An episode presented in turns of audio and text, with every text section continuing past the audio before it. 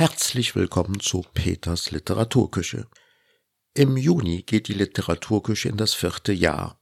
Und da der Mai alles neu macht, ist das doch mal ein guter Zeitpunkt, um den Blick auf die vergangenen 3 Jahre zu richten, nicht in Wehmut, sondern als geschaffenes Fundament für Zukünftiges. Mögliche und notwendige Veränderungen und Anpassungen sind immer im Auge zu behalten und gegebenenfalls natürlich durchzuführen. Ein weiter so, weil wir das immer schon so gemacht haben, ist selten gut. Dass es überhaupt zu diesem Kanal, zu diesem Auftritt gekommen ist, hat seine Ursache im Herunterfahren des kulturellen Lebens in den vergangenen Jahren, aus bekanntem Grund.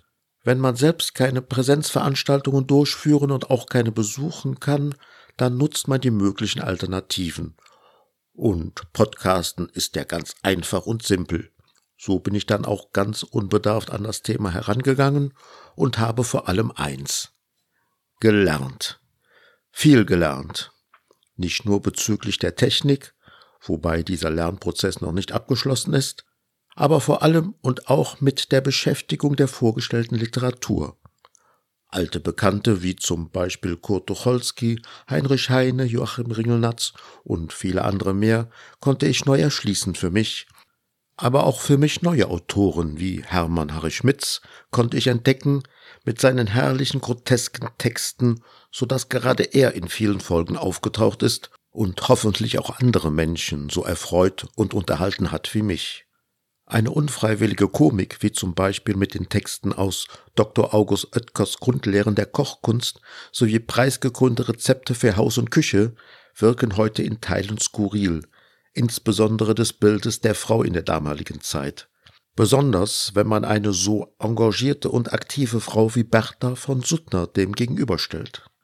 Manche Texte brauchen auch mehr Reflexion, in und unter der Berücksichtigung der jeweiligen Zeit. Für diese Folge hatte ich eigentlich eine Beschäftigung mit dem Thema Fabeln vorgesehen. Texte hierzu gibt es massenhaft, von der Antike bis zur Jetztzeit. Auch Kurt Tucholsky hat sich dieses Formates bedient und in den 20er Jahren des letzten Jahrhunderts hat man ihn wohl auch richtig verstehen können, jedenfalls als politisch interessierter Mensch. Wie wird man das heute sehen?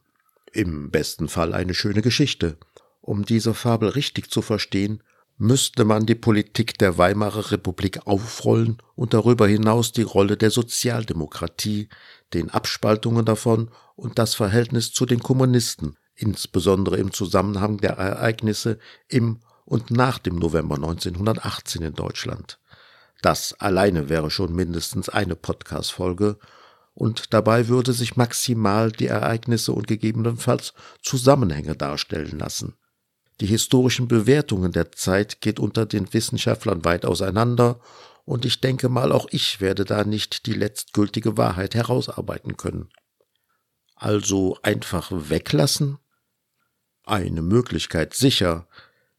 Natürlich sind auch alle anderen Texte Kinder ihrer Zeit, sicher nicht alles so politisch und satirisch wie Tucholsky und einfacher einzuordnen, aber eine gewisse Bildung der geneigten Leserschaft vorausgesetzt, um gegebenenfalls auch mal das eine oder andere nachzuschlagen oder einfach zu googeln.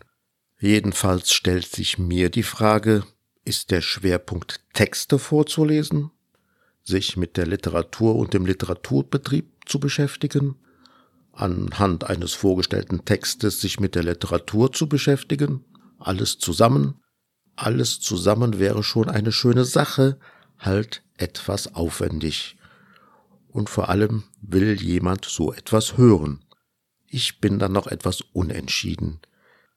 Im Moment tendiere ich so in die Richtung von kurzen, knappen Folgen, zu einem bestimmten Thema.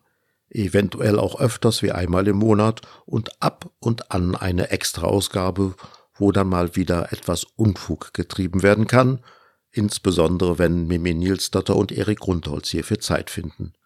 Ich erinnere hier zum Beispiel an die Mitsommerfolge, die Kürzesgeschichten nach dem Armenprinzip und an die irischen Segenssprüche, die wir reihum aus dem Hut gezogen haben.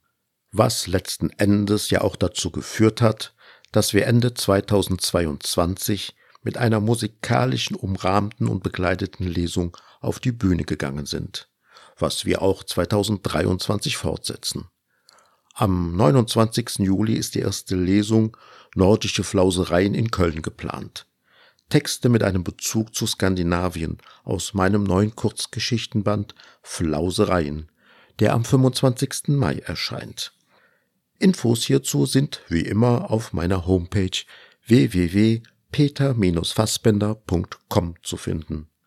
Im Zuge der vorgegangenen Überlegungen hat sich natürlich auch die Frage gestellt: Braucht es Peters Literaturküche überhaupt noch? Gut, Restriktionen bezüglich Präsenzveranstaltungen gibt es keine mehr und Lesungen gibt es überall genügend. Und gerade die nicht so bekannten Autorinnen und Autoren freuen sich, wenn Menschen zu ihren Veranstaltungen kommen. Somit ist der Part als Vorleseplattform wohl obsolet. Die eigenen Texte, Bücher und Veranstaltungen vorzustellen, ist natürlich eine Möglichkeit, die sehr angenehm ist, insbesondere in einem unterhaltsamen Rahmen wie mit Mimi und Erik. Ansonsten hier nochmals der Aufruf: Geht zu den Lesungen der Autorinnen und Autoren. Hier kann man nicht nur die Literatur erleben, auch die Örtlichkeiten sind zuweilen besonders. Aber zurück zu Peters Literaturküche. Aufhören oder weitermachen? Ich denke mal, anders machen. Anders weitermachen. Wie eben schon angedacht. Ein wenig über Literatur plaudern, aus meiner Sicht, reflektieren halt.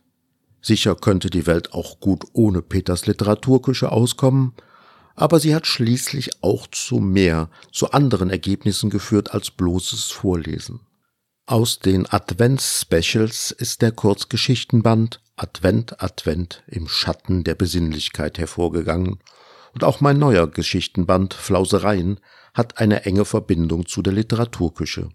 Und letztlich hätte es wohl auch die musikalisch umrahmten und begleiteten Lesungen mit Mimi und Erik nicht gegeben, wenn wir nicht in dem Podcast die Grundlage dafür gelegt hätten. Zusammengefasst, eine Erfolgsgeschichte der anderen Art.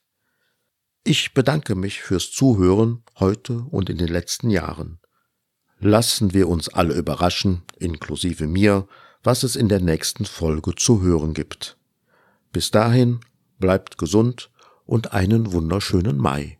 Euer Peter Fassbender.